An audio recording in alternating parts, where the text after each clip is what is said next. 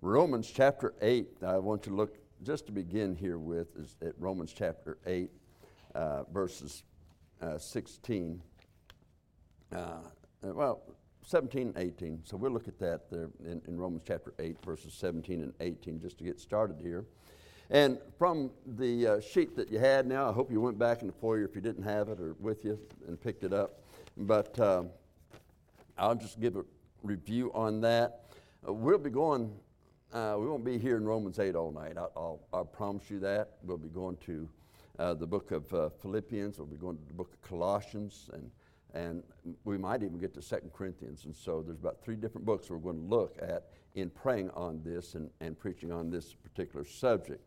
And of course, the idea is uh, really in all this the 10 points that we as fellow believers need to pray for these 10 points consistently for one another.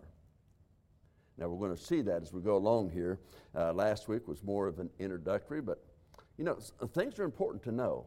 And sometimes there are things that one another for all the people, you know, why this, why that? Well, if it's in the Word of God, it's, it's very important.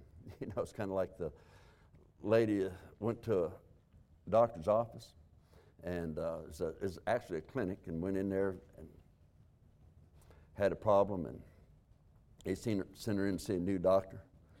Uh, and boy, in about five minutes, she came running out of that office, screaming down the hallway, crying and screaming. And uh, one of the older doctors that was there got her stopped, sat down and talked to her, find out what the problem was. He says, Don't worry. Went back and says, What's wrong with you? You youngsters just getting out of, uh, starting your practice now as a doctor. What's wrong with you? Mrs. Jones is 59 years old. She's got four grandchildren, and you told her she's with child. She's expecting. He says, What is wrong with you? We're in the healing business. He says, Does she still have the hiccups? He healed her, okay. Might not have been the best way to do it, but he got her healed, okay. Now, you know, that, that's just a different illustration, but what I'm saying is, is this. Sometimes when we're told about how to pray for one another or other things that we're commanded to do in the Word of God, I don't want to do that. Uh, all that. And sometimes we need to be shocked into it. Just like that lady had to be shocked to get straight. Well, sometimes you've got to see things uh, and say, well, you know what? Why not just do it God's way to begin with? do it God's way to begin with. Sometimes there are things that happen in their lives that seem to be like bad things that turn out to be good things. Sometimes those bad things brought you back to the Lord. You were from Him. And as bad as it was, it brought you back to the Lord. Now, looking then at Romans chapter uh, 8, let me start with verse 16. The Spirit itself beareth witness with our spirit that we are the children of God. Boy, I tell you what, that's eternal security. The Holy Spirit.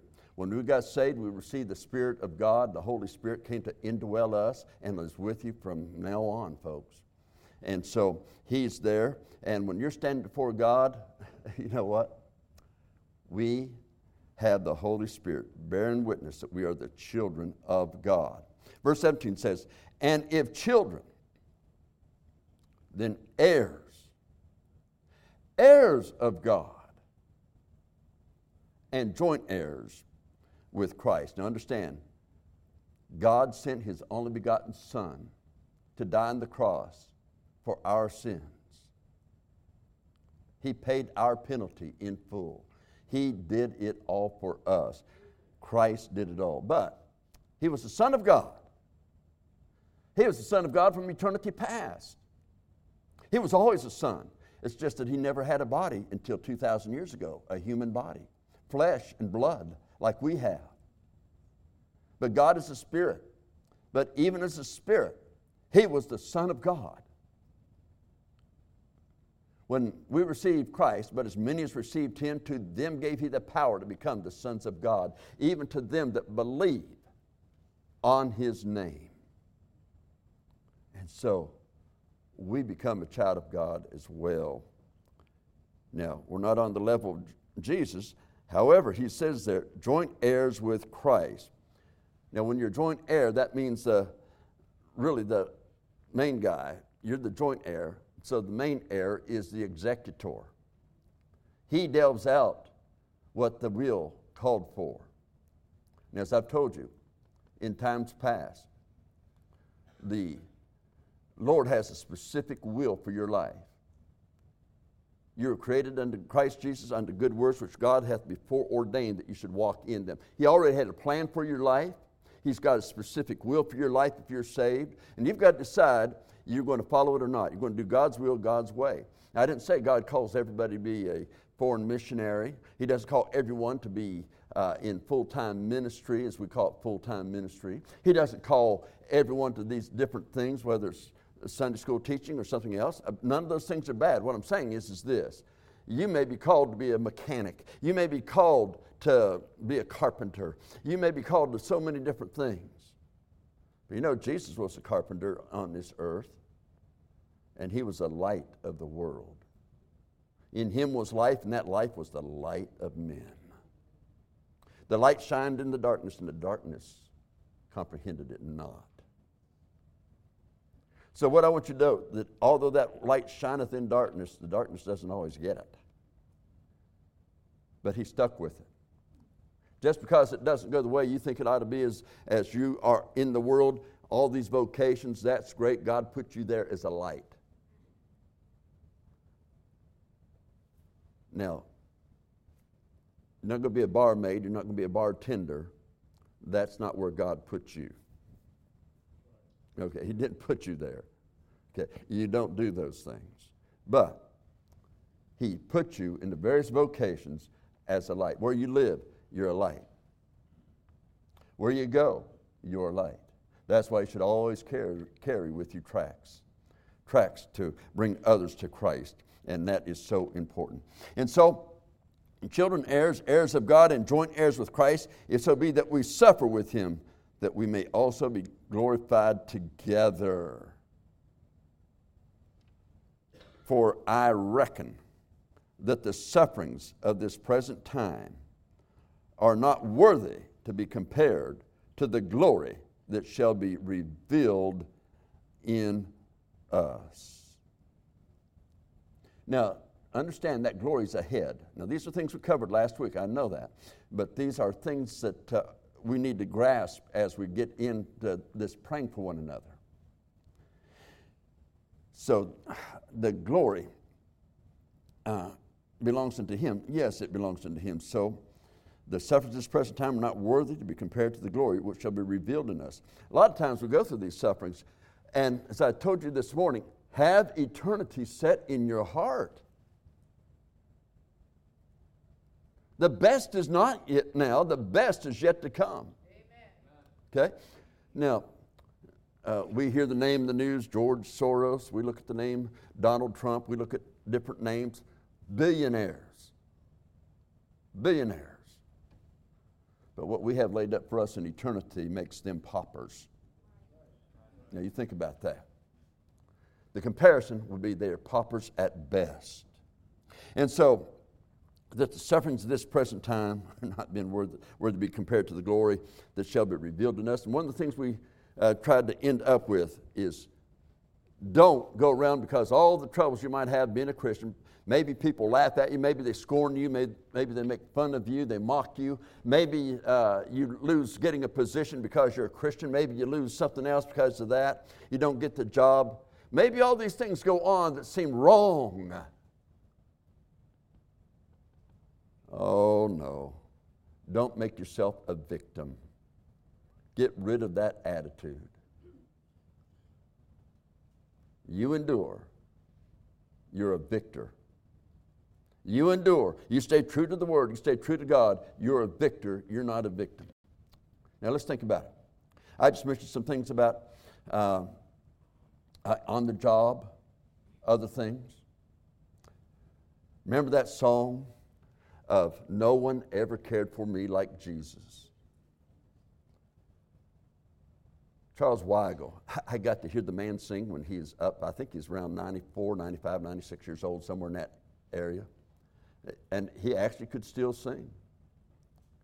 And he sang. He always carried some music in his uh, coat pocket, really just the words. He had just made up another song, wrote it down, and, and if he got called on to sing, he'd stand up and sing it. And that's the way he was. But when he was a young man, he got saved, gave his life to the Lord. And then he started singing and witnessing and preaching. The lady that he was married to says, Now, I'm going to give you a choice. You can stop all this preaching and all this other stuff you're doing, or I'm leaving you. She left him. She left him. He was down, as a matter of fact, this was in the state of Florida, down at the Sunshine Parkway. He was going to end his life.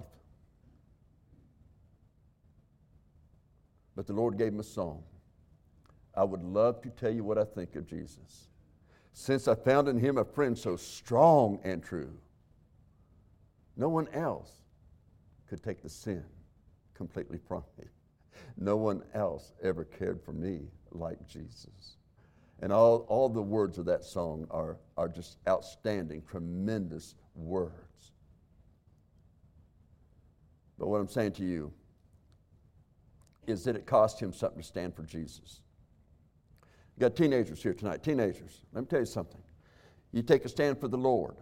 You won't do the things a lot of the other teens are doing. You don't want to step out and do those things. It may cost you mocking. It may cost you scorning. It may cost you people gossiping about you. It may cost you a lot of things.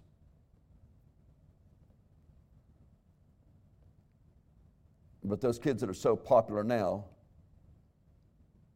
if they're saved, they'll be saved so as by fire unless their life gets right with God.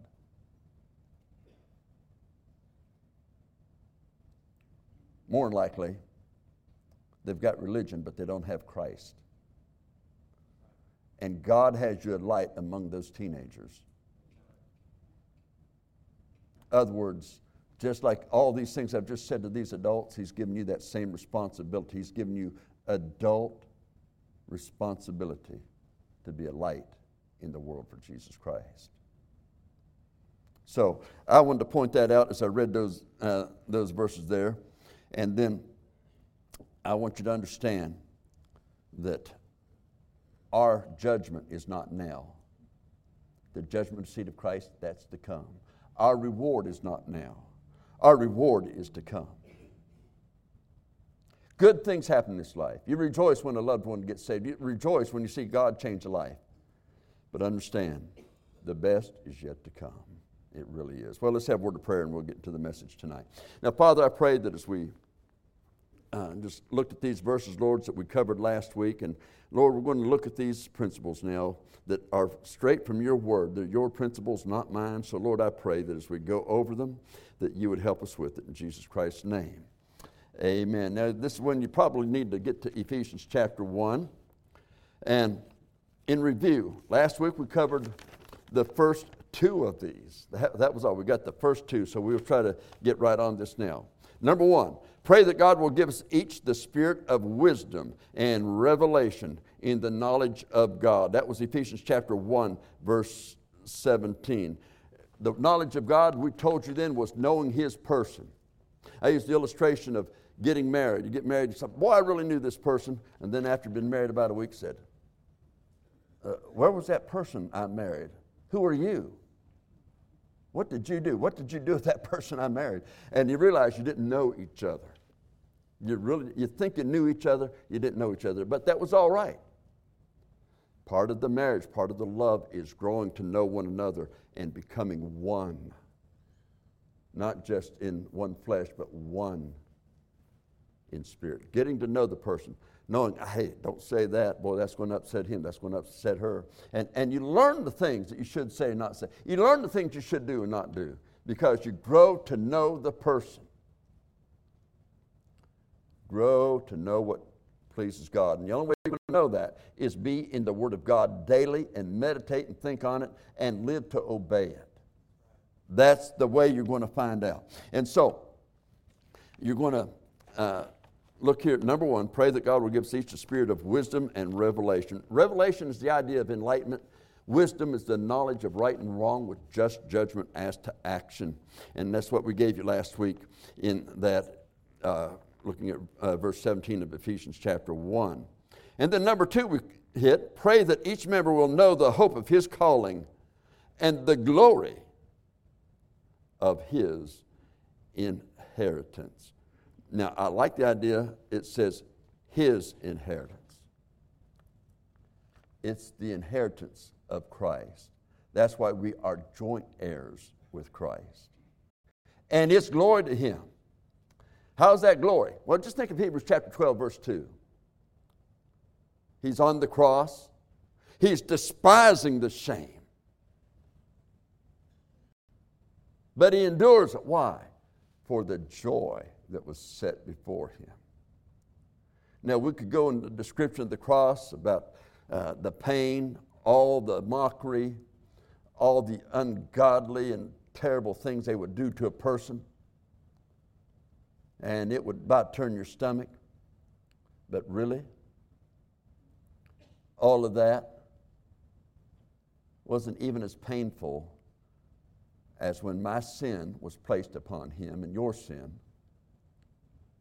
And he suffered. He suffered for that. What did he suffer? He, out, he suffered the outpouring of the wrath of Almighty God the Father on his human spirit. What he suffered was what everything my own self should have suffered. But he did it for me. The bodily things they did to Christ was terrible. But as much as that pain was to a physical body, it doesn't match the pain that he would have when he poured out, the Father poured out his correction, you might say, his judgment on his human spirit. And Jesus despised it because not just of what it was publicly, but he who knew no sin became sin for us that we might be made the righteousness of God in him. Oh, that is love.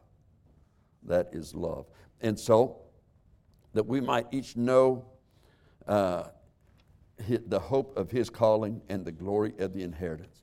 To go through all of that, to give us the inheritance of eternal life with him.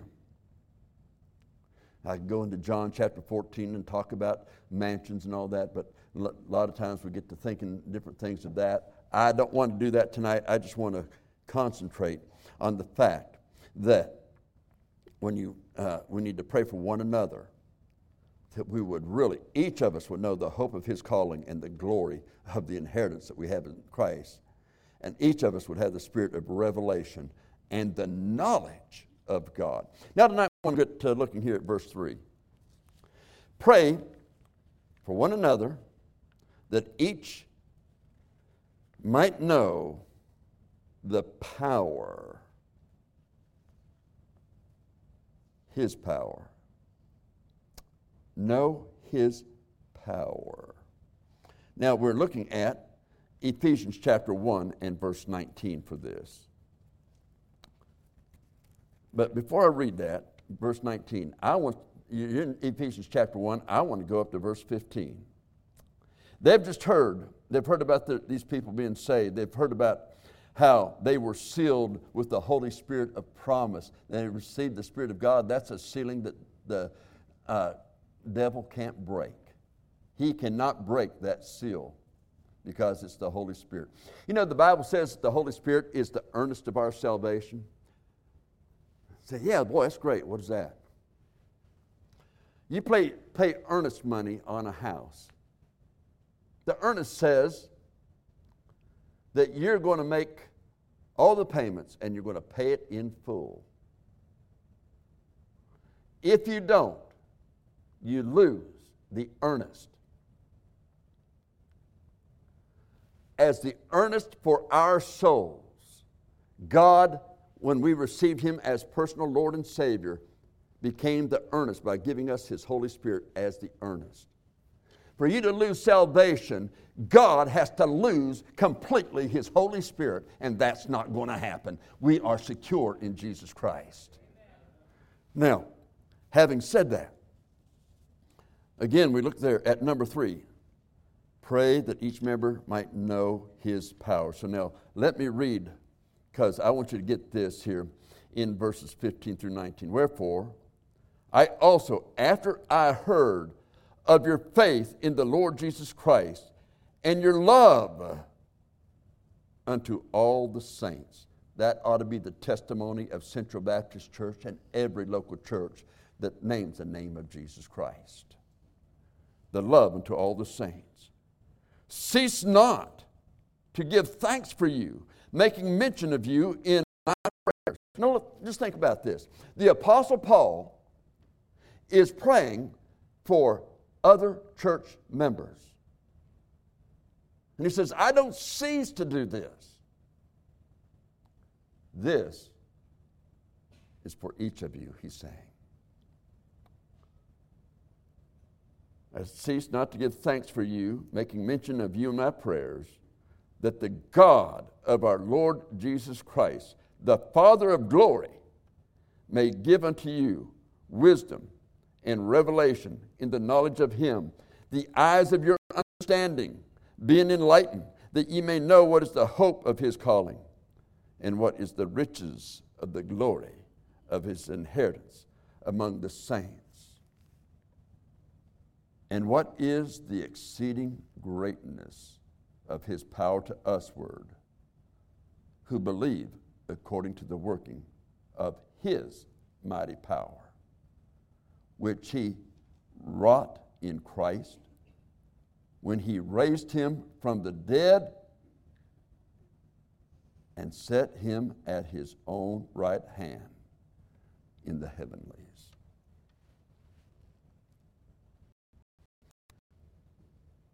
You know, a lot of people say, well, he's preaching those things. We know those things.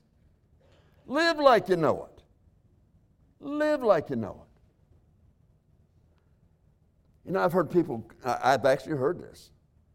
Preach too much salvation, preach too much this, preach. You know, and really, I've been told I preach too much salvation, and I've been told I preach too much Bible. And if you keep doing that, people aren't going to get saved. As crazy as that sounds, they've said it. But let me say this the preaching of the gospel is power to them that believe.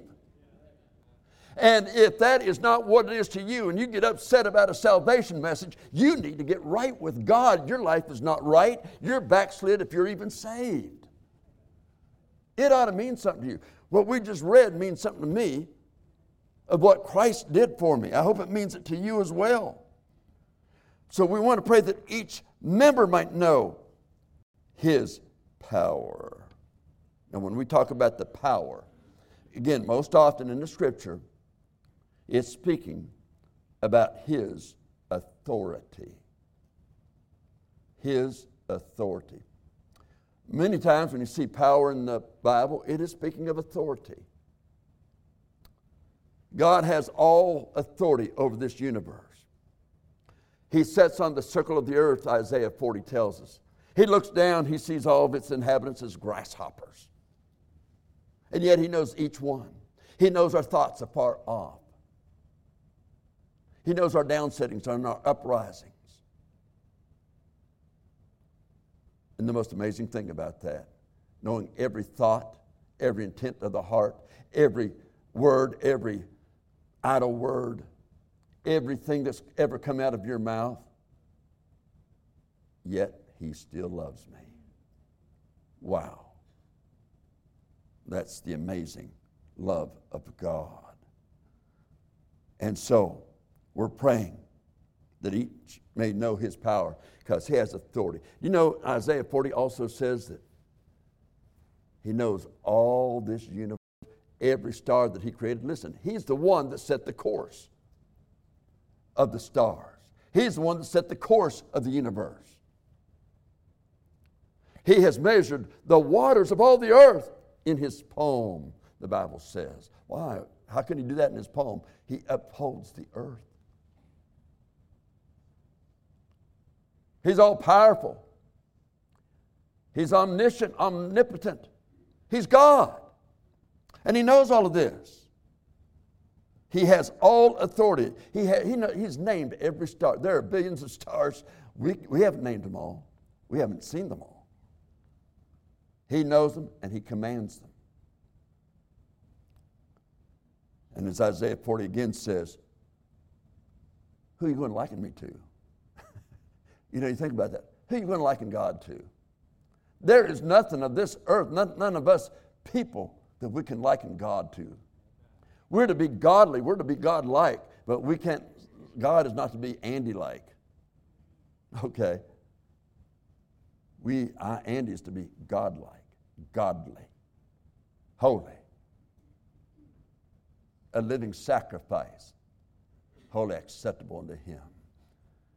As I've told you so many times before, living sacrifice, sacrifices were usually killed, put on an altar, and all of that, and all those sacrifices of the Old Testament. But a living sacrifice, instead of slaying an ox, you might say, for that sacrifice, the ox was pulling the plow at the masters, at the gardener, as the husbandman would direct it. And it pulled the plow, plowing the field, plowing the soil preparing it for seed to be planted. And so, when He would do that for us, we are to be a living sacrifice. Your body's still living, then you're not a dead sacrifice, be a living sacrifice. Do His will, His way. And you don't know His will if you don't seek it with your heart. That's why you need to be in the Word. That's why you need to pray. Be faithful in your prayer life and be faithful to Him. And so, uh, let me continue to read there as, as we've read. And, and he says here, I think our verse there was uh, on that. Okay, verse uh, 19. Okay, let me read verse 16. I cease not to give thanks for you, making mention of you in my prayers that the God of our Lord Jesus Christ, the Father of glory, may give unto you the spirit of wisdom and revelation in the knowledge of Him, the eyes of your understanding being enlightened, that ye may know what is the hope of His calling, and what the riches of the glory of His inheritance in the saints, and what is the exceeding greatness of his power to usward who believe according to the working of his mighty power, which he wrought in Christ when he raised him from the dead and set him at his own right hand in heavenly places. Now, the reason I read all of that is this we need to get to understand it. Because this is how they prayed for one another. Why don't we pray that way any day? Maybe in this day we don't pray that way for one another in our own local churches simply because we don't even understand the scripture. And we don't understand the full importance of this. Well, let me give you an idea of the full importance. We're living in the woke culture, as they call it. The woke culture. You've got people with doctorates. I mean, they got letters after their name. They're sitting on the Supreme Court and they don't know what the definition of a woman is. What does that tell you? That tells you fully depraved education. John Dewey, back in the late 1890s, and actually before that, he was writing and John Dewey is actually considered to be the father of humanism. Now, it actually started before him, but he's the one that kind of perfected and worded it and things of that nature. And through that, they've got what they call critical thinking. You've got fundamental Christian colleges today that says we're compatible. We have critical thinking. We're compatible with Common Core and other things. That's my red flag to say, I don't want my children going there. If you're compatible to sin, I don't want you there. Now, so they get into critical thinking. What does critical thinking do? Crit- critical thinking takes your children out of school. Uh, what did you get in trouble with all this week? Yeah. What what'd you do? And they tell. Uh, what did your parents do? They did this or they did that. Should have your parents done that? What should they have done? They already undermined the authority that God assigned to the home. That's critical thinking. That's what it does. Critical thinking questions authority in aspect. But you know what they get upset? You know what I get letters on? Emails and other things. You know what I get on? Get it on? Is saying something about critical thinking. Other words, you can be you ought to be a critical thinker except when it comes to critical thinking. Why do they get upset about it? Because of the weakness of what they have. My the word of God, it stands. It stands forever. So I'm not going to be concerned about what educators tell me. I'm going to be more concerned about what God tells me. When there is a difference between an educator, a scientist, and the Word of God, the Word of God is always, always, always right. And that educator, that scientist, and whatever they are, is always, always wrong. That is the Word of God. Stand on it. Stand on the Word. Be true to the Word. And so, we want to know His power. We want His authority in our life. We seek His will. We seek to do His will. And that's why verse 19 says, that we might know what is the exceeding greatness of His power to usward who believe according to the working of His mighty power. You got two words together there mighty and power. His mighty power his mighty authority over the universe. He spoke the worlds into existence. In Genesis 1, let there be light, and there was light. He spoke it. Psalms, we find out, he spoke it. Yes, he's the creator. He spoke it into existence. All of science hasn't been able to do that yet. And so, his power, his authority is over it, but his mighty power. You see, when talking about mighty, you're talking about strength to do. As a Christian, live in the authority and the strength of the Lord. He's given you His Holy Spirit. The Holy Spirit will give you the strength if you'll follow Him, you'll obey, and you'll listen to Him through the Word of God, let Him speak to your heart he gives you the strength to take a stand when it's hard. But you can do it because you're acting on the authority of the Word of God, and there is no authority greater than that. None whatever. We stand on the Word of God. So pray that each member might know His power. Number four, pray that each member might be filled with the knowledge of God's will and walk in a way that pleases God. Now we go to Colossians. Let's go to Colossians chapter 1. Colossians chapter 1, verse 9 says, For this cause we also, since the day we heard it, do not cease to pray for you and to desire that ye might be filled with the knowledge of his will in all wisdom and spiritual understanding.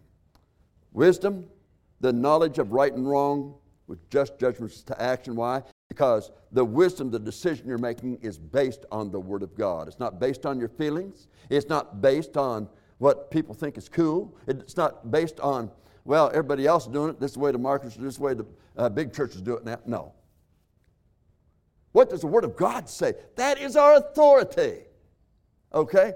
And so, you look there, since the day you heard it, not cease to pray and desire that you might be filled with the knowledge of His will in all wisdom, the knowledge of right and wrong with just judgment as to action.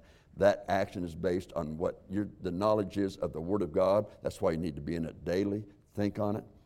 That knowledge will lead you into just judgment's action. Never, never, never go against what the Word of God says. That's wisdom. And understanding is perception. Sometimes we call that discernment. It's being able to perceive what is deceitful and what is wrong. You see how they you've got people that want to, you know, you need to lead, let up on the standards. That, that's old stuff. Oh, you need to change that. You need to change that. And what they want to change from is truth and holiness. Because my children are offended by it.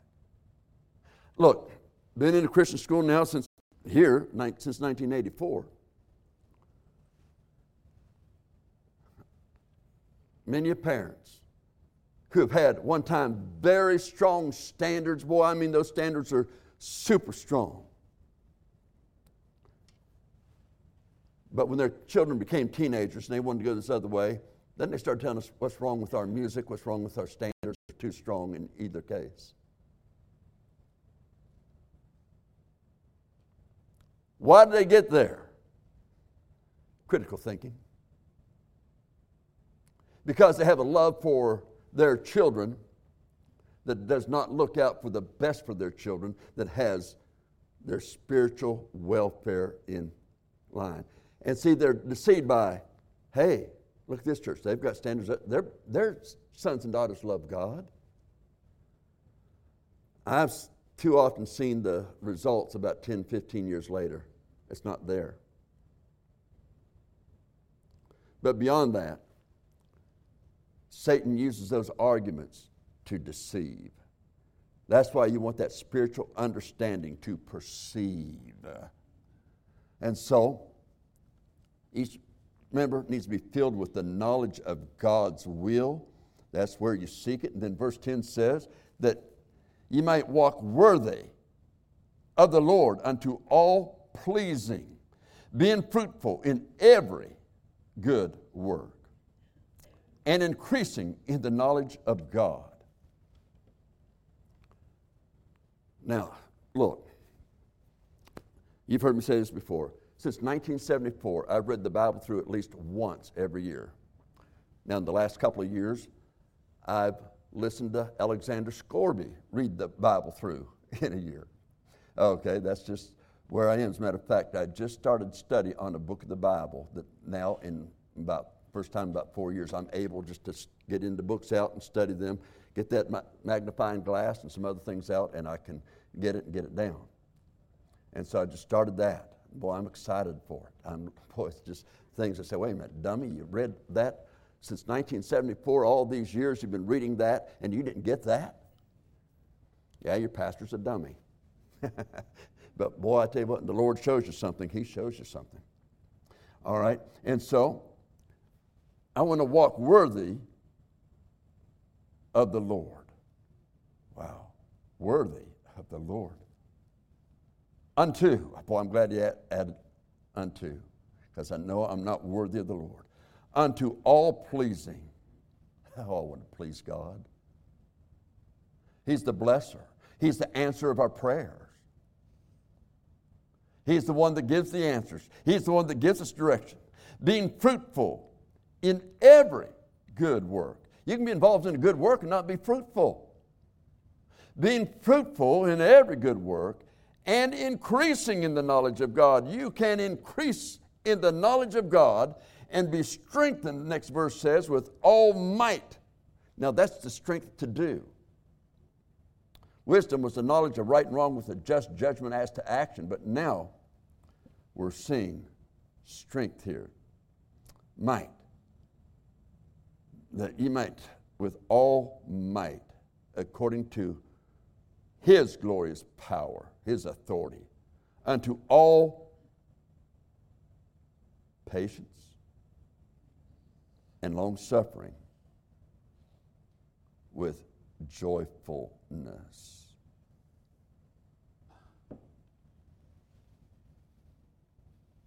And we're to pray that each member will be strengthened, number five, in all might for patience, for long suffering, and for joyfulness. You see, number four, when we're praying for each member, for each of us to be filled, praying for ourselves and each member to be filled with the knowledge of God's will and walk in a way that pleases God, that means that I am going to search God's Word to know Him more, but also to know His purpose for my life. You know, a lot of people might be involved in teaching a Sunday school class, they might get involved in the bus route, they might get involved in the choir. I mean, there's so many things get involved in, in ministry. And you're saved, God, through Jesus Christ, has ordained the local church and for a way for us to serve Him and to reach the world for Christ. Christ ordained that, God ordained that. And so, in that ordination that He's done, He's got something for you to do in the church. But make sure what you're doing is the purpose that God impressed on your heart to do in your local church and out in your daily life in the world, in your marriage. Look, the Bible talks about your daily life, whether it's your marriage or children raising children, obeying parents. Even when you disagree, if there's authority over you, the Bible tells us what to do. And so, when we look back there again, his glorious power unto all patience and long suffering with joyfulness. Patience. When we think of patience, his glorious power unto all patience. Do you think Christ has had patience with you? He has with me. And my friend, whether you know it or not, he has with you, or you wouldn't be here. Okay. Your body would be in a grave, and your spirit would be with the Lord if it's saved.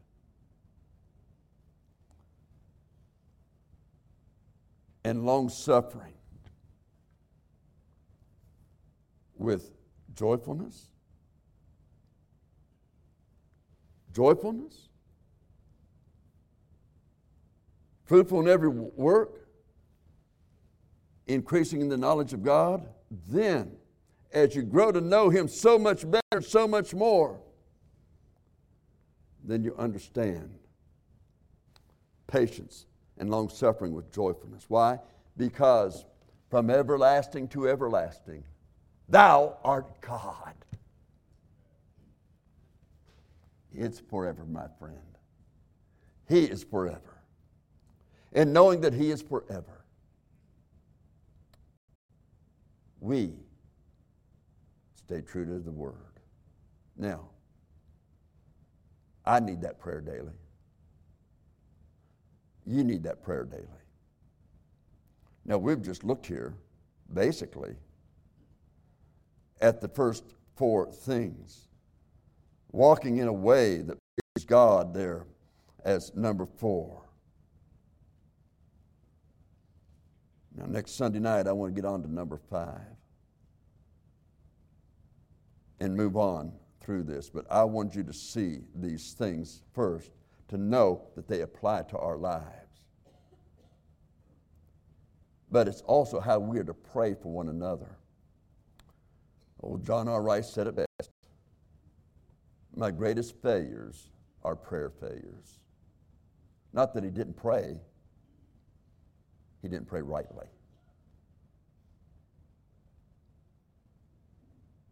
Sometimes we pray for things that we ought not to pray for, that we would know not to pray for them if we prayed according to His will and word. So tonight I want to invite you as Christians to come And commit yourself to pray for one another in this church that way. Pray for yourself that way. And also, I want you to ask the Lord to help you to grow and increase in the knowledge of God. That You might be patient and long suffering, knowing great is your reward in heaven. God's called us to pray. We have an example of Christ praying for us. We also have an example here tonight of Paul praying for other church members. A church that he had planted, and then he wrote back to Colossus and lets them know he's still praying for them. He remembers them and prays for them. That needs to be our prayer as well. Let's bow our heads, please.